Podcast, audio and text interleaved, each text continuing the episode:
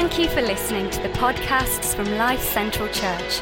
For more information or to visit one of our locations, go to lifecentralchurch.org.uk. We are continuing today on our Faith at Work series. Uh, for those of you who are maybe joining us for the first time this week, uh, this is where we are going through the book of James, and week by week, we are unpacking a different chapter. And this is week four, everybody. And so we are on James chapter four, is the good news. Uh, so we're looking at this idea of a faith that works. And today, specifically, what we're kind of unpacking and wrestling through together is waging war on my ego. Now, before you guys get all excited, that doesn't mean I want you guys like shouting nasty things at me or like putting mean things in the chat. This isn't specifically about bringing back my ego. This is, although, you know, I'm welcome, I'm open to criticism. Uh, this is kind of about us working on our ego collectively. How do we wage war on our ego? And um, I guess the premise of today, what we're, what we're thinking through, is that ego is the enemy of connection. And Leon mentioned uh, uh, a moment ago that this is Pentecost Sunday. And the idea behind Pentecost Sunday is that God sent his spirit to us so that he could be continually connected to us and with us. He bridged that gap between humanity and heaven. And we're celebrating that today. We understand the importance of connection. For so many of us, we in this last year have valued and realized the value in connection and realize the pain and uh, discomfort and frustration of disconnection. It may well be relational disconnection, emotional disconnection, physical disconnection, technological disconnection, but disconnection is painful. Uh, in this last year, uh, myself and Andy have realized that our internet connection in our house is not all that we hope and dream. And uh, just like many of you guys, we in this last year have been kind of leading meetings and taking part in meetings on Zoom. And uh, our internet has not always been our friend in that setting. And there was one particular time where uh, Andy was leading a seminar, and uh, I believe he was interviewing someone from maybe America, and all very important. And he was doing that for these kind of youth, this youth work network work within the UK. And, uh, uh, and it was really important that the internet hold it out. It really, really mattered. But I had that afternoon off work. And uh, that afternoon, I was going on a socially distanced walk with Beth, uh, who many of you guys will know. She's in here somewhere this morning from the pre and the post. And I thought, what would be lovely is to make myself a nice flask of tea. I'm 35 now, uh, to go on my socially distanced walk. And so what I did was I thought, right, Andy, where Andy's doing this Zoom from, it's actually next to the kitchen. And I didn't want to like, I wanted him to have a good connection with the people that he was talking to. And so what I decided to do is rather than make my tea in the kitchen, I would do it in the hallway because I didn't want like him like hearing the kettle going off, me banging around. I wanted a good connection for him. So I took the kettle, I filled it up, I went and sat in my hallway ready to make my tea. But what I forgot in that moment was that our house, in our house, our wiring is dodgy. And uh, there's a plug socket in our hallway, and you're going to see where this is going, where our internet is plugged in. And if you plug anything else into that plug socket and switch it on, it switches our internet off. And so I thought I was being immensely helpful, and I, uh, I plugged my kettle in. I turn it on, at which point Andy comes through the office, through the kitchen, into the hallway, has no idea what I'm doing, but well, it comes in to see his wife sat in the hall making a cup of tea. Uh, and he's like mad. He's like, What? You've just cut the internet off. He was, he was so forgiving and so gracious in that moment, but my heart was for connection. My heart was to help. But what I had done by accident was created disconnection. And for so many of us, we want connection. We see connection as a good thing, but what we accidentally end up doing is building barriers between ourselves and people. It's like there's this war that goes on inside of us. And it's this exact thing that we're going to talk about today. You see, our ego builds barriers instead of bridges. And whether you are here today or watching this online and you are a follower of Jesus or not, this content is for you because this is a people problem uh, that we're going to be working through together, this war that goes on inside of us. And um, we're looking at James 4, and James goes in like straight at like verse 1 of chapter 4. James says this What is causing the quarrels and fights among you? Don't they come from the evil desires at war within you? And then uh, very quickly, James moves on to specifically pin this down on pride and ego. In James 4, verses 6 and 7, it says, And he gives grace generously, as the scriptures say. God opposes the proud, but gives grace to the humble. So humble yourselves before God. Resist the devil, and he will flee from you.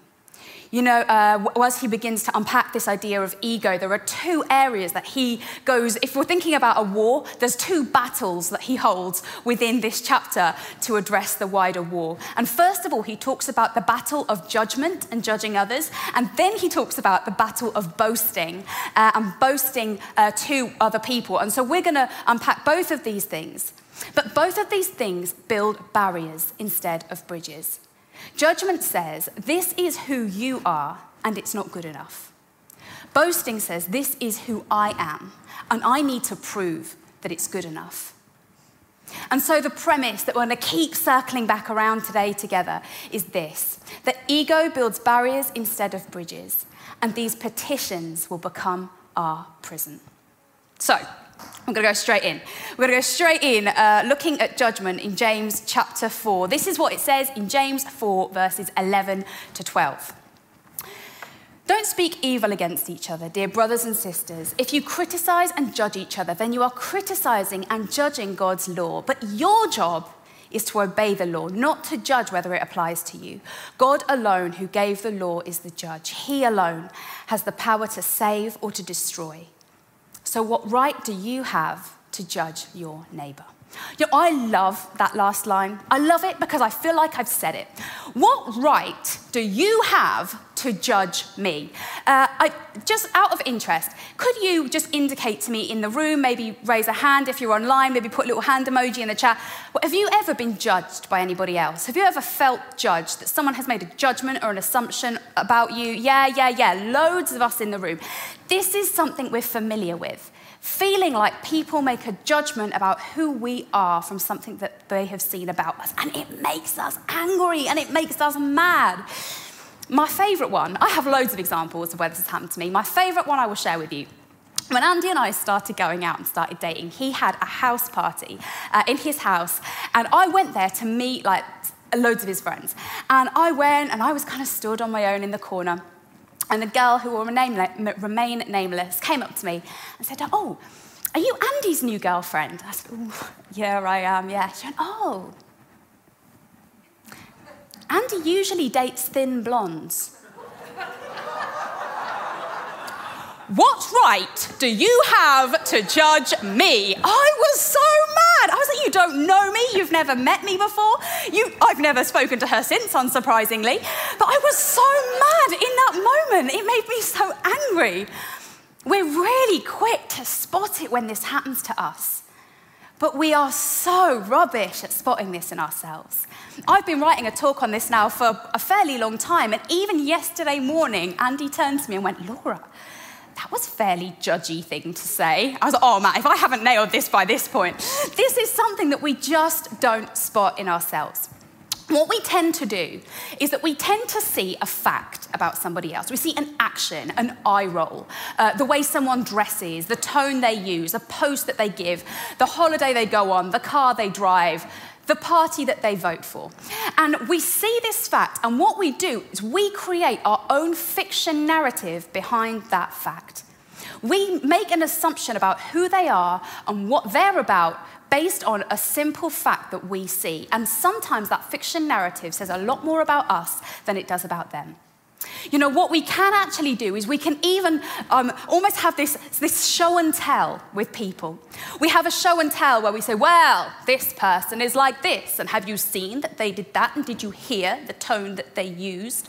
We do this thing, and sometimes we parade these people in front of our own heads and our own conscience. Sometimes we do it in front of other people and people that we know. Did you see how they did that? But sometimes we do it in front of God as well and we say, that person, that I'm going to pray for them, they are so like that, and it's not okay. But the heart behind it isn't positive and isn't good. What's happening is our ego is building a barrier. Andy Stanley does some amazing teaching on this. And so, um, in the next like couple of minutes, anything I good, good that I say, just assume it was him. Uh, he does some amazing teaching. And one of the things that he says, it, and it really challenged me, was that really what we're saying when we judge people is that looking at you makes my ego feel better about me. Looking at you makes my ego feel better about me. And so I would say, if we are here today, if you are watching this online, and you have a problem with a person or a people group, and you are more concerned about that problem with that person than you are about the problems that are within you and what's going on with you, then we have an issue. If we are so caught up on the problems with other people, then we may well have an issue when we're more bothered about what's wrong with them than we are what's wrong with us. Ego builds barriers instead of bridges, and these petitions will become our prison. You see, what we do is we build more and more barriers around us, and these barriers eventually become an echo chamber. And all that echoes around us are words and opinions that sound and feel like us. Things, people that, that look like us, sound like us, live like us, have values like us. And all of a sudden, it's us in our echo chamber and it's them the other side of the barrier, the other side of the divide. And if I'm honest with you, social media is set up to do this. The algorithms within social media do this. They create these echo chambers that make it us and them. And we get more and more cut off from anyone who isn't like us. Here's the thing in Matthew 7, Jesus says something quite stunning about judging people. He says this do not judge others, and you will not be judged, for you will be treated as you treat others. The standard you use in judging is the standard by which you will be judged. Some of us will have heard this before. But if I ask you the question, when you make a mistake, how would you like people to judge you? Well, that's a different thing. If you know me even a little, you will know that I make mistakes all the time. I do things wrong. Oh my goodness, I say things wrong, sometimes the things that fall out of my mouth. And, and if I do that, what I would hope is that the person who hears me wants to understand why I did that that they would maybe assume that I regret it too.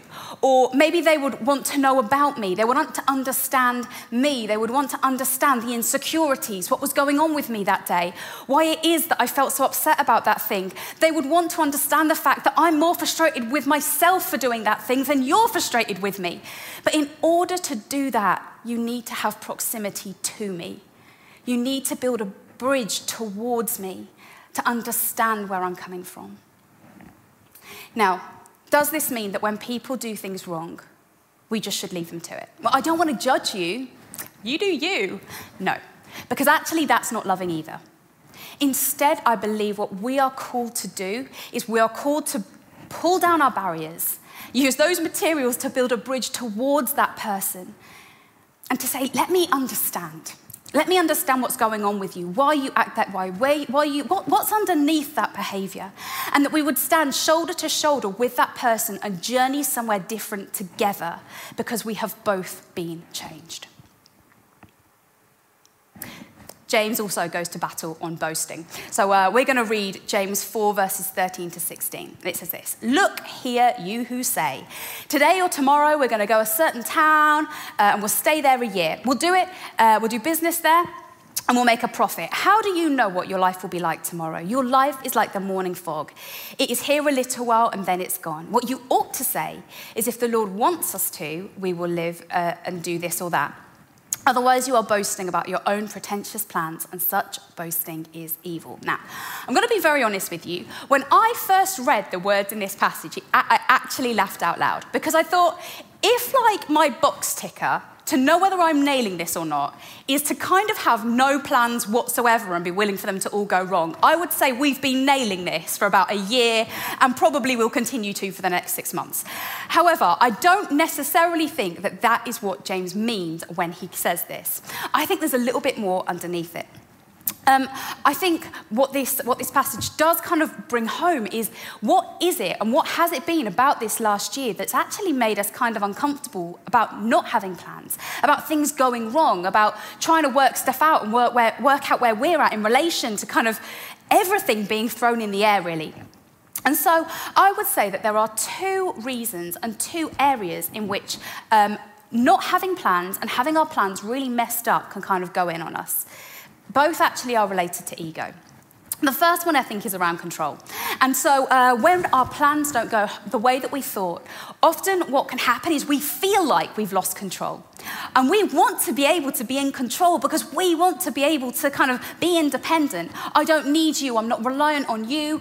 I'm not reliant on, on other people. I'm not reliant on God. But actually, the second reason that I'm going to say is I think what James is getting at here, and that is this um, that it, when uh, we have a struggle with plans, actually, the issue is, is that we want to appear like we've got it all together, and that our plans are the proof of that. You see, when I have it all together, you'll think I'm doing okay. You won't necessarily see my weak spots and my weak areas. If I can manage to turn up somewhere on time, or turn up somewhere time without food down me, or not lose that stuff, all of things, things by the way, I do not nail. Uh, maybe if I have my house together, or if my kids are well behaved, or if I manage to get that promotion, if I manage to do that thing, have that car, go on that holiday, if I can show you the proof of these things, then you will see that I have it all together. The problem is when we operate like that, our self worth becomes determined by our results. And that is not a good place to be. Um, one of the things that I I do uh, in my job is that I, I work for, Brit- for National Youth for Christ uh, in Britain, and I love it. I love what I do. Uh, and I help work with teams essentially to produce things that will help young people come to know Jesus for the first time. But this last year has been a nightmare in that. There have been resources that we've been working on that for, for months and months and months that we've just had to shelve. There are projects that I've invested loads in that just kind of went a bit wet and limp, really. It didn't go the way that I hoped. This is the second time in 18 months that I've spoken in front of actual 3D people, and normally this is what I do. All throughout this year, I've had to keep checking in. When I don't have results to show, what is left? When I don't have things to prove my worth, prove I can do what I do, who am I when it's just me and just Jesus? And if I'm really honest with you, in this next year, things don't feel much different. Andy's going to be talking next week about some of the details, but um, Andy and I are kind of exploring some stuff at the moment. We're not going anywhere. Uh, might be disappointing for some of you, but we, are not going anywhere. We're staying here. Um, but we're looking into some stuff at the moment that, again, just throws all of our plans up in the air. I have literally no idea what my next three months to five years looks like in some senses. As I say, Andy will push into that next week. But in all of that, COVID is probably the most predictable thing in my life at the moment. And, uh, and God has to keep saying to me, when your plans don't fall through, when you come through, when you don't have the results, or when the results don't go your way, what is left underneath that? You see, when our value is measured by our results, one way or another, we have to put up barriers and we have to cause divisions. Sometimes it's to compare, so we will put up a barrier and compare our performance to somebody else's. But sometimes, when our, value, when our value is in our results, we'll do that so that people can't get too close to us. If I put my barrier far enough away, you can't get close to me because when you get close to me, you're going to see the cracks. You're going to see all the bits of my life that I don't have together. People can only look at us from a distance. Ego builds barriers instead of bridges, and these petitions will become our prison. You see, what we do when we boast really is that we put our best results on display. But sometimes boasting doesn't always look the way that we think it will. I would like to introduce you, if uh, you have not already become familiar with it, to the humble brag. Now, the definition of the humble brag is this an ostensibly modest or self deprecating statement whose actual purpose is to draw attention to something of which one is proud. Now, I'm going to show you some posts on social media to familiarize you with this. Here's our first one. Just ruined my perfect grade average by getting a 96% on a quiz. Three crying face emojis. Next up. I was just talking to somebody in Russia about, and I accidentally spoke in Spanish, and I corrected myself in German. Not sure which of us was more confused. Gosh. Now, this one is my favorite, this next one, and it's not my favorite because of why it looks like it might be my favorite at first glance, just to reassure you. So, at the bottom, just down here, it says, genuinely forgot how much I love this photo of my niece. Just to point out, this is the niece with her back to the camera. There's something in this which tells me that this humble brag is not about his niece, it's actually about him. But this is the thing when we boast, when we make a humble brag, it's never at the thing we're pretending to point towards. The comment we're making is actually pointing towards us as proof that we are worth something. Now, I'm not saying that you guys here in the room or you at home take this picture. I'm not saying that this afternoon this is what you've got in mind. However, let me show you the final one, which may, may hit a little closer to home. A homeless woman asked me to buy her water, so I did. Two of the best brands. When I exited Whole Foods, I asked her to choose the bottle that she wanted, and I drank the other. I did this action to remind myself that no matter what situation we are in, we always have a choice. I don't think that that post was really about that homeless woman. I think that that person needed to prove that they were worth something. And so, as we look to post things, have conversations, share stories, what would it look like to ask ourselves the question why am I sharing this? What is it in me that needs to tell this story? What is it in me that needs this plan to work out, these plans to come together?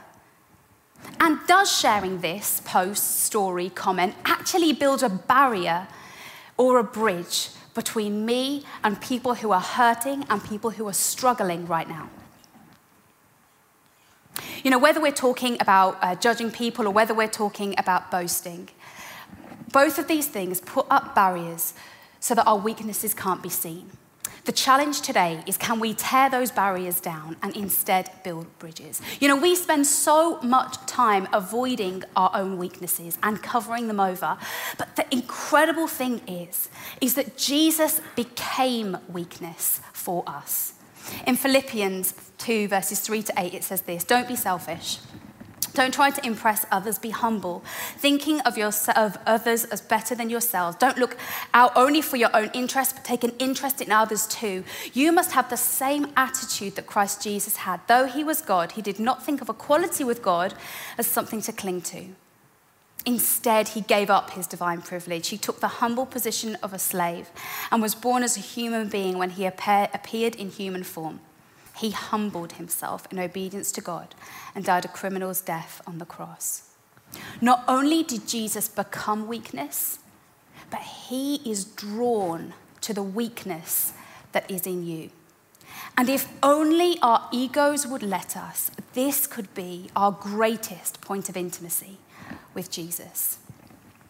Just for a moment, I want to talk about sin just very briefly. We don't necessarily talk about sin loads.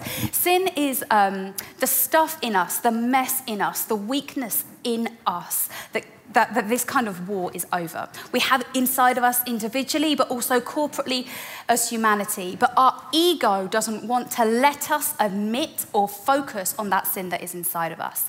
There's this brilliant quote by a guy called Martyn Lloyd-Jones, and it says this You will never make yourself feel that you're a sinner. Because there's a mechanism in you as a result of sin that will always be defending you against every accusation. Even if we try to make ourselves feel that we are sinners, we will never do it. There is only one way to know that we are sinners, and that is to have some dim, glimmering conception of God. You know, our egos often won't allow us to really engage with what's going on inside of us in this weakness and mess area. and some of us today, maybe in the room, maybe online, Maybe you sat there thinking, well, but judgment, I'm not judgy. I'm not boasty. Ego, this ego thing, even the barrier thing, it's not an issue for me.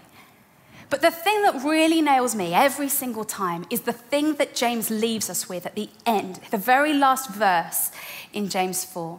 Remember, it is a sin to know what you ought to do and then not do it. Sin isn't just the stuff we get wrong, sin is the good that we don't do as well.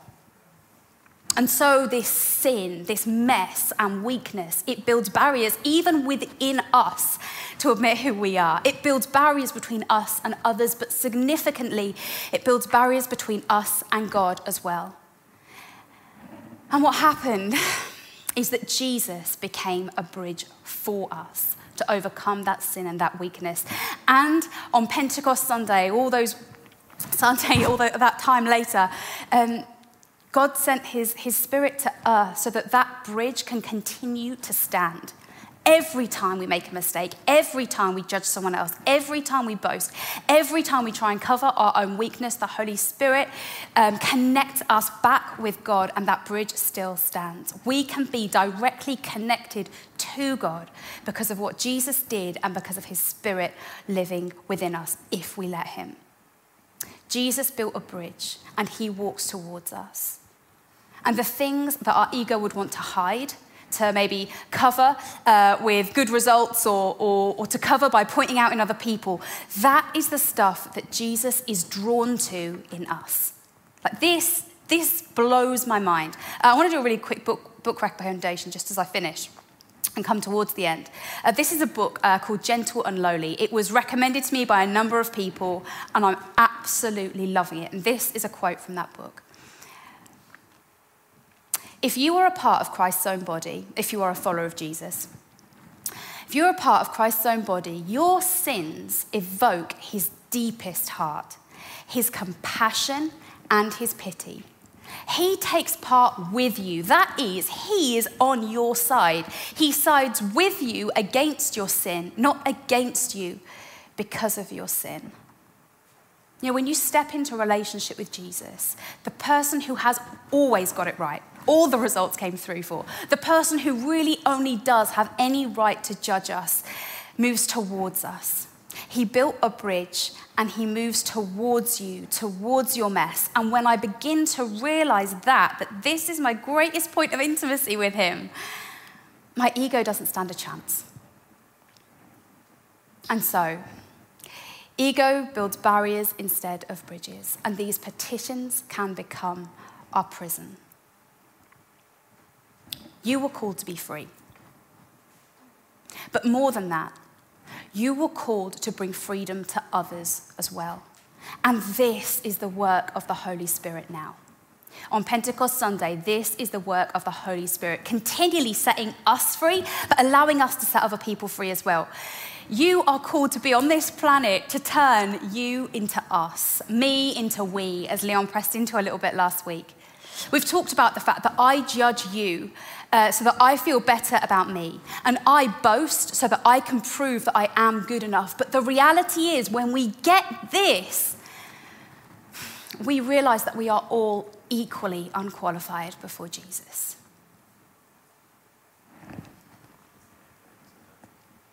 And so, Jesus builds a bridge towards us.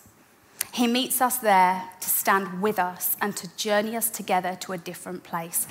And when we grasp this, we have to realize that this is what we are called to do to others as well. And so, uh, today, if you are sat here in the room, if you are sat at home, maybe on your sofa or at a desk, I want to invite you to wage a war. I want to invite you to wage war on your ego. In a moment, um, we're going to just sit and be still and listen to a, a song uh, that's going to be sung over us. And as we do that, I want to challenge you to ask a really brave question. As we take in what has been done for us, what might God want you to do for others? Who is sat on the other side of the table to you today? Who is most different to you? Where might you have built barriers where God might want you to tear them down and build them into bridges? What person or people group might be so far away from who you are? But God wants to ask you to take a step towards them today. And the reality of the situation is this that because of Pentecost Sunday, because God's Spirit is living within you when you choose to follow Jesus, you are connected with God. And because Jesus built a bridge for us, between us and God, this war has already been won. The question is, what will you build with his victory? In a second, I'm going to pray and give us time to reflect. But it may also be today that if you are watching this and, and you don't know Jesus, then maybe the thing to think through in this time is what are the barriers that you have created between you and God? And maybe Jesus might want to take a step towards you today. Jesus, we thank you for what you have done for us. We thank you that you do not shy away from the weakness and the mess in us. And again, God, today we come before you and say that we are so sorry when our own mess and brokenness has, has led us to putting ourselves on a pedestal above others.